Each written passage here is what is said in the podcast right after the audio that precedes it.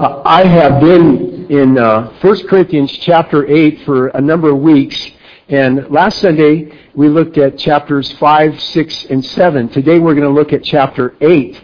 And thus far through 1 Corinthians, we've been looking at the Corinthian church and some of the struggles and some of the problems they've had. They often end up having conflict with other people. And unfortunately, it still happens in today's world. Emo Phillips uh, is a Christian comedian, and a number of years ago, he had a conversation with a complete stranger. And, uh, and he asked this person, this complete stranger, in the course of the conversation, Are you a Protestant or a Catholic? And his newfound friend said, I'm a Protestant. And Philip said, Me too. And he asked the question, he said, Well, what franchise? What franchise? And his newfound friend said, Baptist. And Emo Phillips said, Me too. I'm a Baptist. Northern Baptist or Southern Baptist? And uh, the fellow said, Northern Baptist. And Emo Phillips said, Me too. And then he said this. He shouted, or he, he, he said, he, he said, he asked him, he said, Northern Conservative Fundamentalist Baptist Great Lakes Region Council of 1879 or Northern Conservative Fundamental Baptist Great Lakes Region Council of 1912. His new friend replied, Northern Conservative Fundamental Baptist Great Lakes Region Council of 1912. And Emo Phillips replied, Die, you heretic. oh, man. Uh, you know, I, am serious. I'm serious right now. When we when we read when we read what was happening in the Corinthian church, it just makes you stand up and take notice. They were not getting along with one another, and there was often selfishness and rudeness, and and uh, there was quarreling and slandering among other things. And sometimes they weren't even that supportive of the Apostle Paul's leadership. In addition, as we saw last week in chapter 5, 6, and 7, they had become complacent as far as sexual immorality. But despite these sins, the Apostle Paul continues to try to address disunity in the Corinthian church. And, uh, and he never gave up on the Corinthian church. He always had great confidence that they could turn the corner, so to speak, that they could become better people uh, because of Christ working their life and more mature. Well, in today's text, the Apostle Paul discusses the extent, the extent of Christian liberty, the extent of Christian liberty, Christian freedom in light of a weaker, weaker believer. In other words, should our freedom should the freedoms that we have in Jesus Christ be hindered any iota because a weaker brother or weaker sister has a so-called weaker conscience?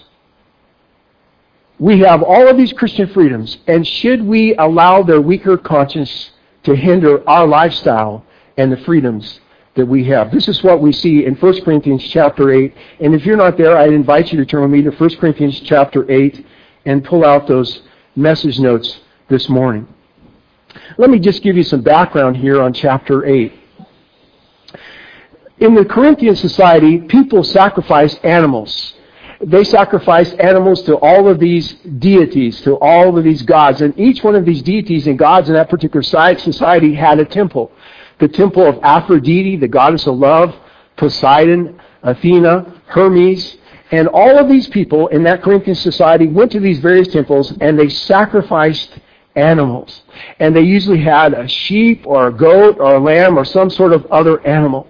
And what would happen is the worshiper would come into these temple areas and they would put the animal up on the altar there and then the priest would secure the animal there and then symbolically they would take out a knife and they would run it from head to tail behind this animal and they would be saying some sort of incantations. And then the worshiper would through written prayers and, and, and say these prayers out loud read their prayers say it out loud and there was music often playing in the background. It could be a flute. It could be a, some sort of instrument. And then the priest, at an appropriate moment, would take out a huge hammer and they would come down as hard as they could and they would hit the back of the head of this animal, driving it to its knees, and then they would pull out a sharp knife and they would slit the throat of the animal and all this blood would come out. And that was part of their sacrifice to these deities and to these gods. And afterwards, they did three things with the meat left over. Usually they took out the internal organs and they put them on the altar and they burned them as a sacrifice. Or, and, and then number two, the worshiper took some of the meat and believe it or not, they went to an adjacent kitchen area. They had kitchen areas affiliated with these temple areas, and so they took it to this kitchen area, this social area, this cafeteria area, you might want to say, where they barbecued the meat and they had a party afterwards. And the third thing that they did with the leftover meat is that the temple priest would take a portion of it and then they would go sell it to the butchers in Corinth. So all three, three things happened to their particular sacrifices. The problem is, is that the Apostle Paul realizes that most of these Gentile converts to Christianity came from this background. From childhood to adulthood, they have been going to the local temples and they have been participating in the sacrifice to these deities and they have been socializing afterwards, eating meat. However, as new Christians, even though they no longer sacrificed to these animals, and even though they no longer participated in this manner, they, there were still people who said, you should not set one foot back in the temple area. You shouldn't socialize with those people that do, and you shouldn't eat that meat at all, even if you buy it from the butcher shop, because that meat has been dedicated and been sacrificed to that particular deity. But there were other Christian believers who said, I don't have a problem with eating meat sacrificed to idols. Because I know that that meat is just meat, and I know that those idols don't mean anything, and it should not bother me. And so there's a conflict between those two groups of people over this eating of meat that's been sacrificed to the idol. Now, why, why, again, is this such a problem? Why is there such a conflict? Well, did you know that in every culture, in every culture, there is significant meaning in, in, in the food we eat, the music that we listen to, the hobbies that we pursue, and the interests. And I can make a list of things that we all participate in that aren't that religious, so to speak, that don't have really a Christian background or whatever it may be. And many of us would go down the list and say, that's wonderful, that's great, that's okay, that's okay, that's wonderful. But there are some of other of us would say, that's too far. I can't participate that. My conscience tells me that it's a wrong thing to do those particular things that you have the freedom to do. While other people say, well, I have the freedom to do those things. And so in every culture, in every single age there is, we have individuals who say, can we do that? Or no, we can't do that. Whatever it may be. And so this is exactly where the Corinthian world was at. So in the early church, again, one of the things that was problematic was is that they were buying and selling meat that had been dedicated or offered to a sacrifice. And uh, not only were the individual people doing this, but they were having these festivals.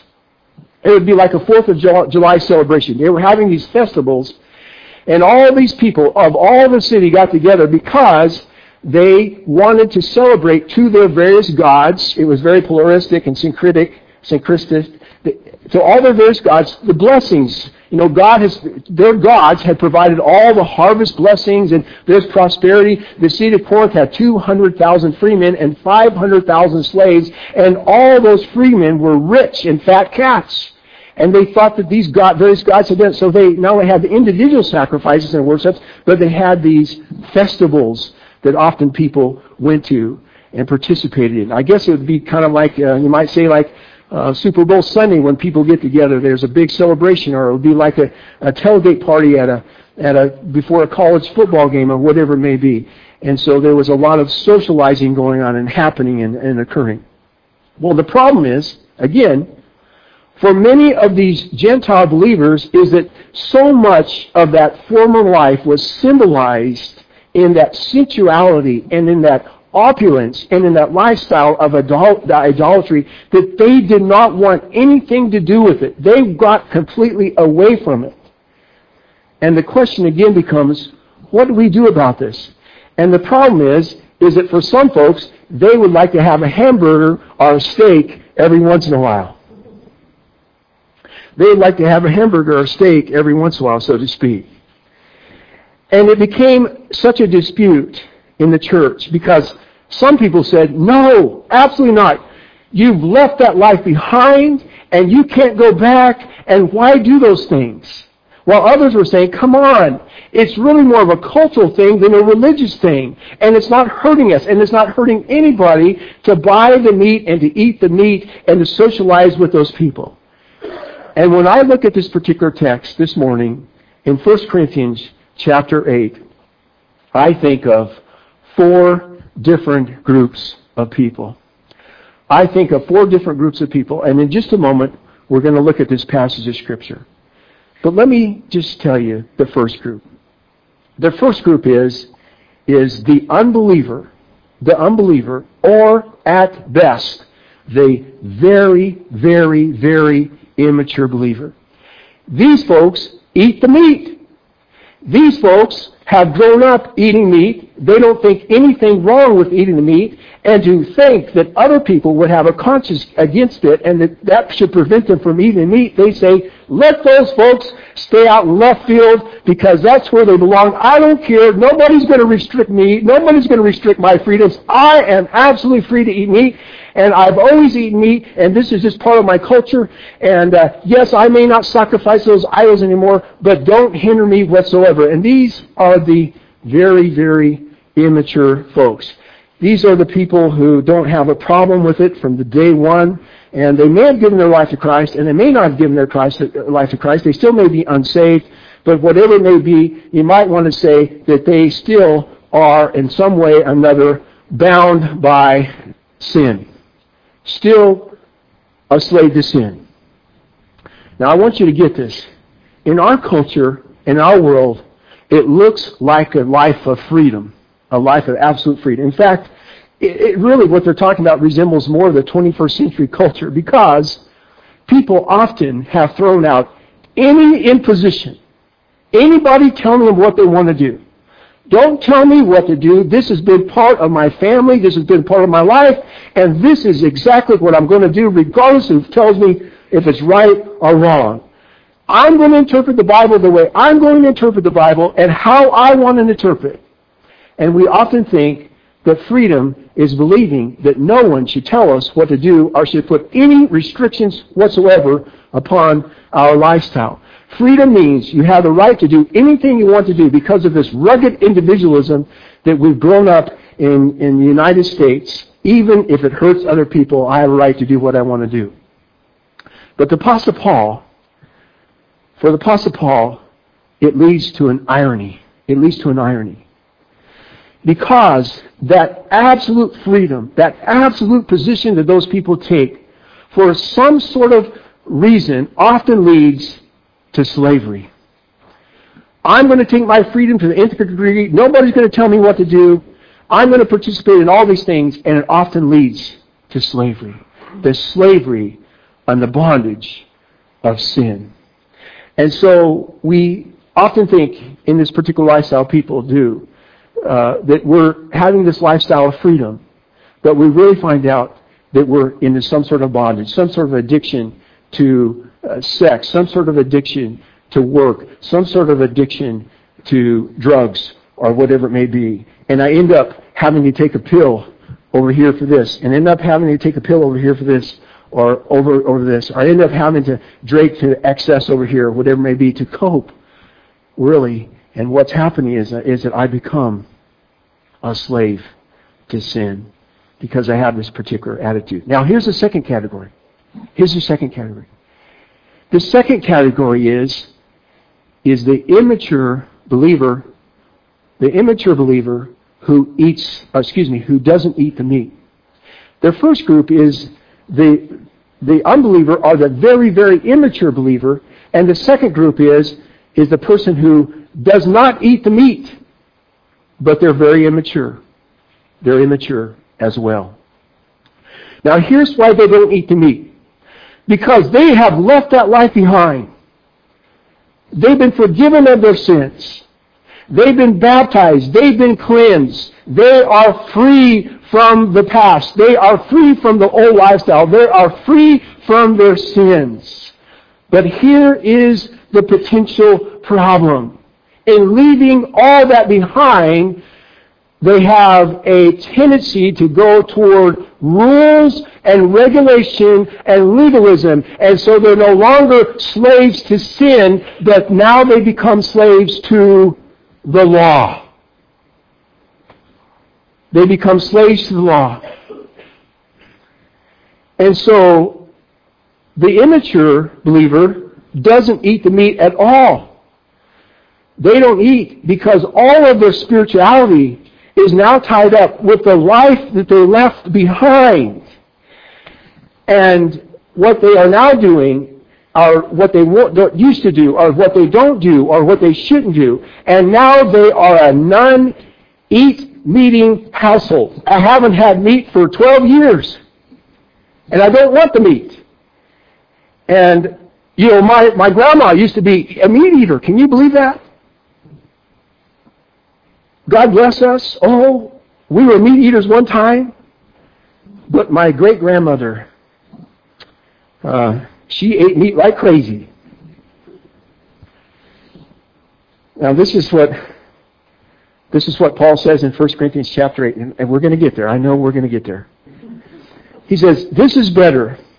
He says, This is better. This second group is better than the very, very immature believer, or is better than the unbeliever. The second group is better than the very, very immature believer or, or uh, the unbeliever. Because they have been forgiven of their past, they've been cleansed of all unrighteousness, they are saved. They've been forgiven, they're saved. You know, they're not like the first group of people. They think about it, they've thought through it, and they realize that sacrificing meat to idols is wrong. And they don't want to be habitually bound by sin.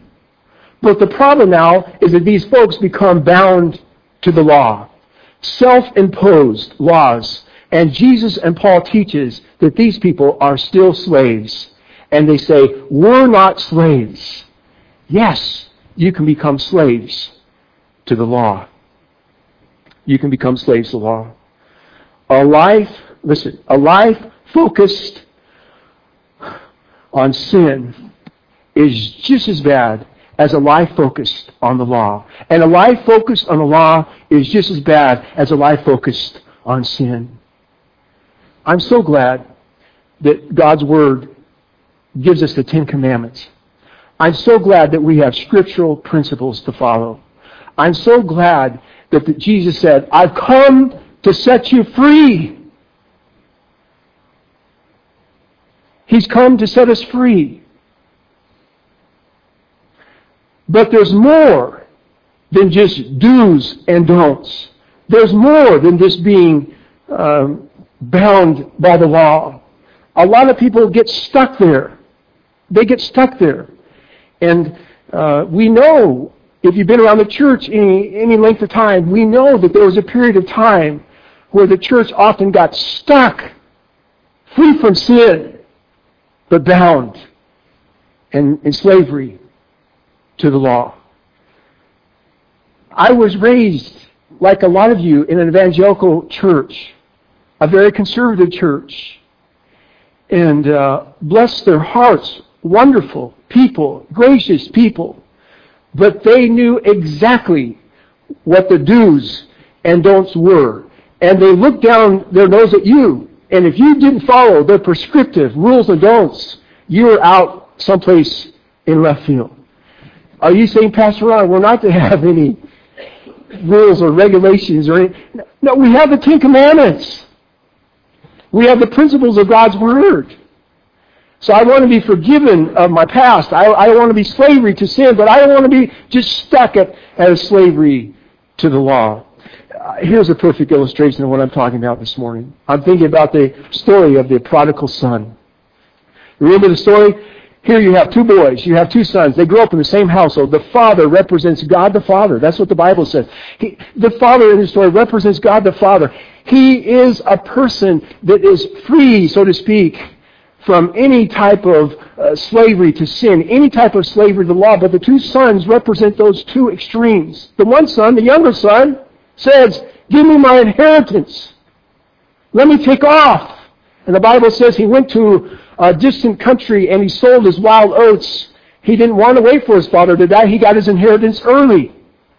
And in the process, he began to do everything he wanted to do. I'm free. I'm free. I'm free. I'm going to sleep around who I want to sleep with.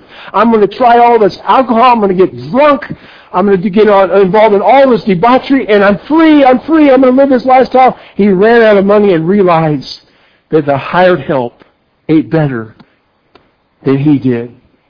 A Jewish Orthodox boy ended up feeding the pigs, eating pig slop, and he realized all his freedom did was let him into the slavery of sin. And so the Bible says he came to his senses in that condition and he went back to his father's household. And I would like to think that his father saw him at a distance. I would like to think that his father, when he saw him at a distance, did not wait for the son to come to him. But I would like to think the father, representing God the Father, ran to his son and embraced him and loved on him and forgave him because the son said, Father, forgive me. Forgive me. And this man, this father, representing God the Father, forgave him. This young man was forgiven. But there's a second son. While the first son was freed from the slavery sin, the second son began to gripe and complain. And I, I'm going to paraphrase a little bit here. Do you mind if I paraphrase a little bit? I might add a little bit, but I don't think I'm getting out of the context of the story.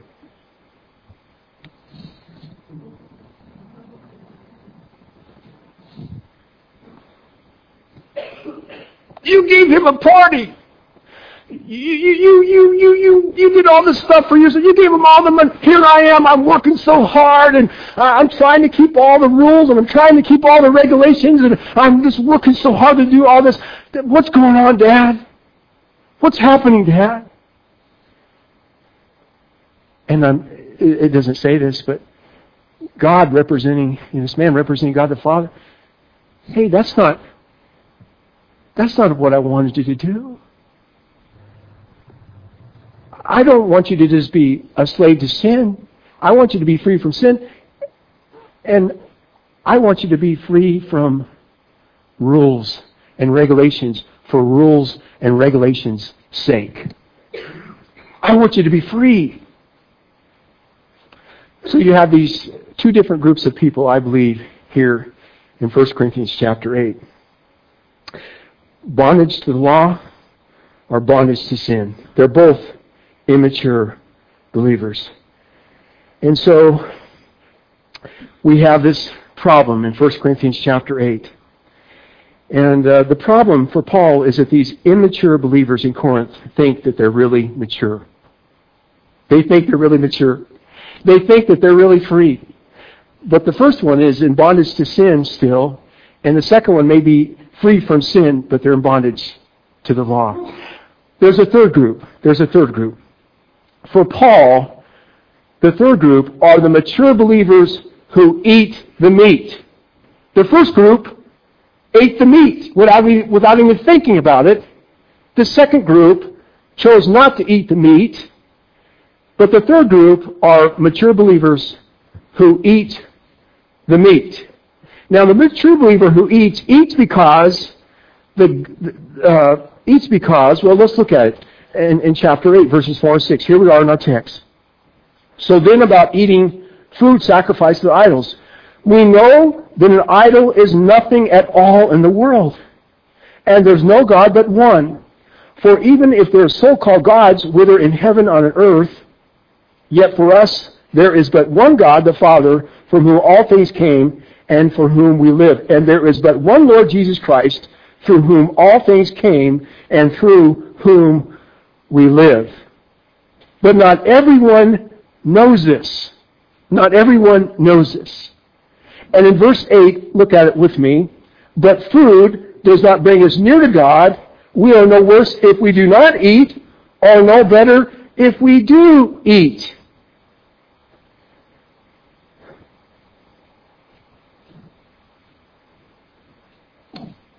I've been free from the past. I've been free from legalism.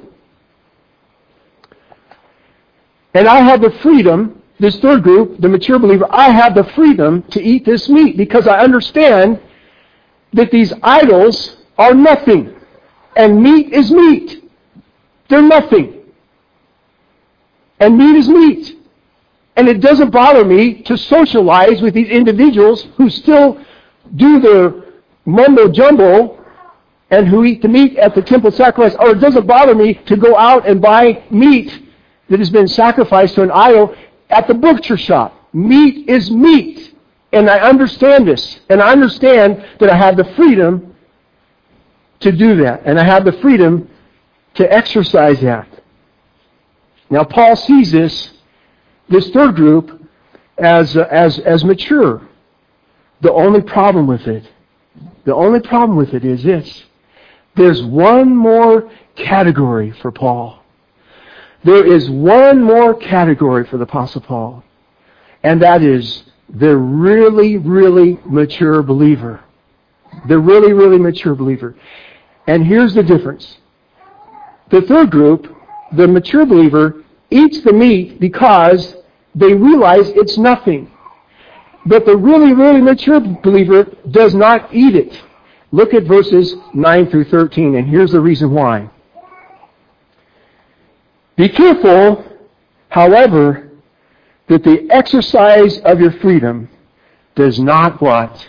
Does not become a stumbling block to the weak.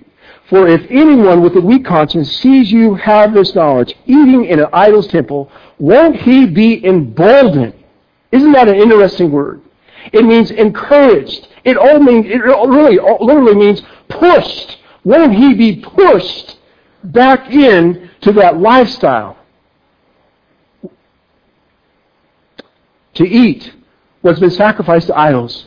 So this weak brother for whom Christ has died is destroyed by your knowledge. And when you sin against your brother in this way and wound their weak conscience, what does he say? You sin against Christ. You sin against Christ. Here it is, folks. Here it is.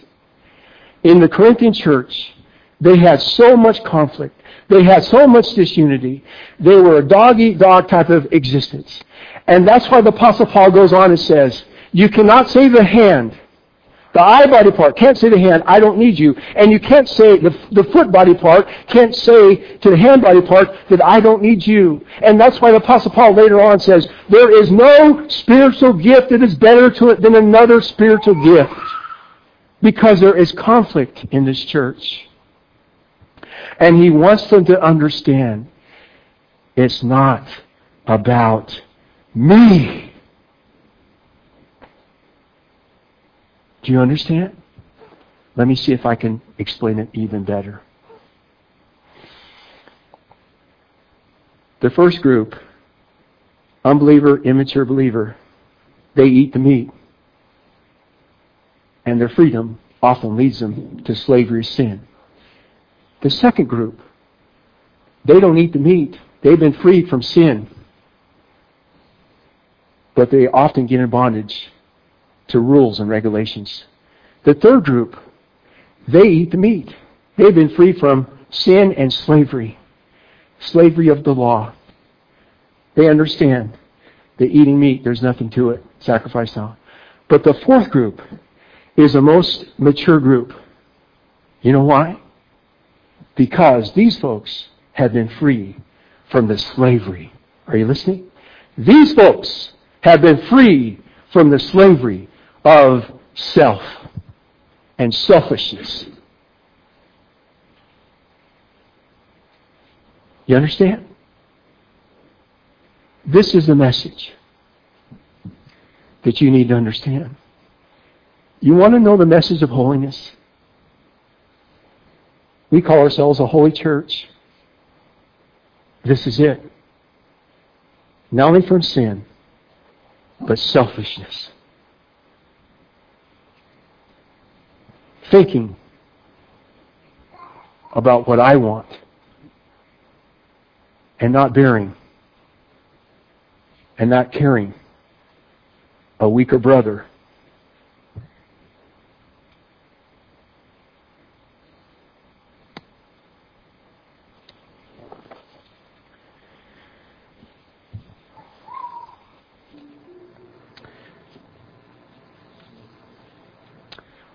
I want you to look at chapter 10. Would you flip over to chapter 10 with me right now, please?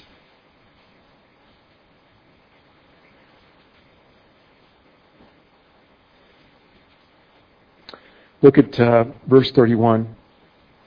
So whether you eat or drink, whatever you do, do it all for the glory of God. Verse 32. Do not cause anyone to stumble whether Jews or Greeks or the church of God. Verse 33, here is the Apostle Paul's ultimate maturity. Even as I try to please everybody in every way, for I'm not seeking my own good, but the good of the many, so that they may be saved.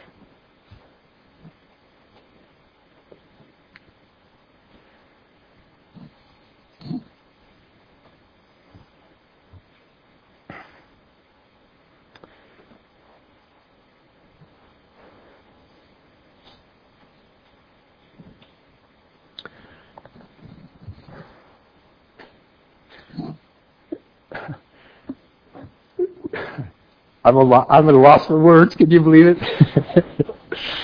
I know what I want to say, but I can't get it out.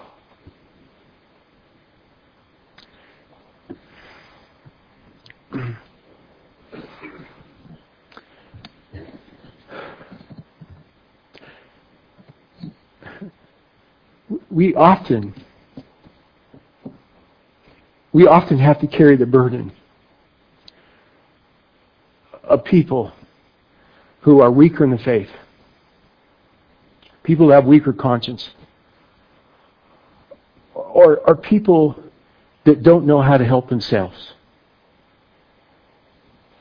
Are people that are handicapped in how they relate to other people. Right? In how they relate to other people. There are some people that are so idiosyncratic that they don't even think like the the majority of people. Their thinking is so strange that one plus one to them does not equal two, but equals three. And yet, this is what this is what God calls us to do. To bear the burden of other people. To get along with people that are so difficult at times and so different to, to get along with. It'd just be a lot easier just to write them off. It would be just a lot easier just to say, get out of my life. We all have people that we work with like that. We all have people that we rub shoulders with. We all have next door neighbors like that. And yes, we have some people in the church. Let's be honest.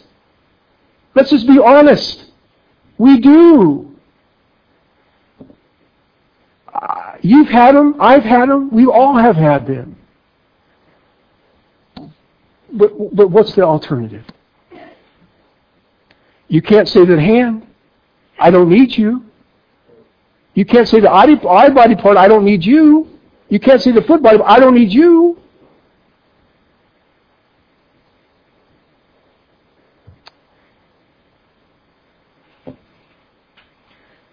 I'm going to close. Years ago, I, I read about an elderly missionary there was this elderly missionary who got called down river in the Congo in Africa. He spent all of his life as a missionary. His wife has died. He doesn't have any children. And his mission organization says, we want you to go down to the mission, down this river in the Congo in Africa. And he willingly said, yes, I'll go. And he got on board that old tugboat or whatever it was, that boat that was going to take him down to the Congo with a couple of his suitcases. And the boat captain, a weathered elderly man himself, who'd been around the block a time or two, and really a bitter, shriveled up person, told this missionary, You're going to die for those savages. I give you less than 18 months. And you know what that elderly missionary said back to that boat captain? He said, I already died years ago. I died years ago. I not only died to sin, I not only died to legalism, but I died to selfishness. Would you bow your heads and let's pray together?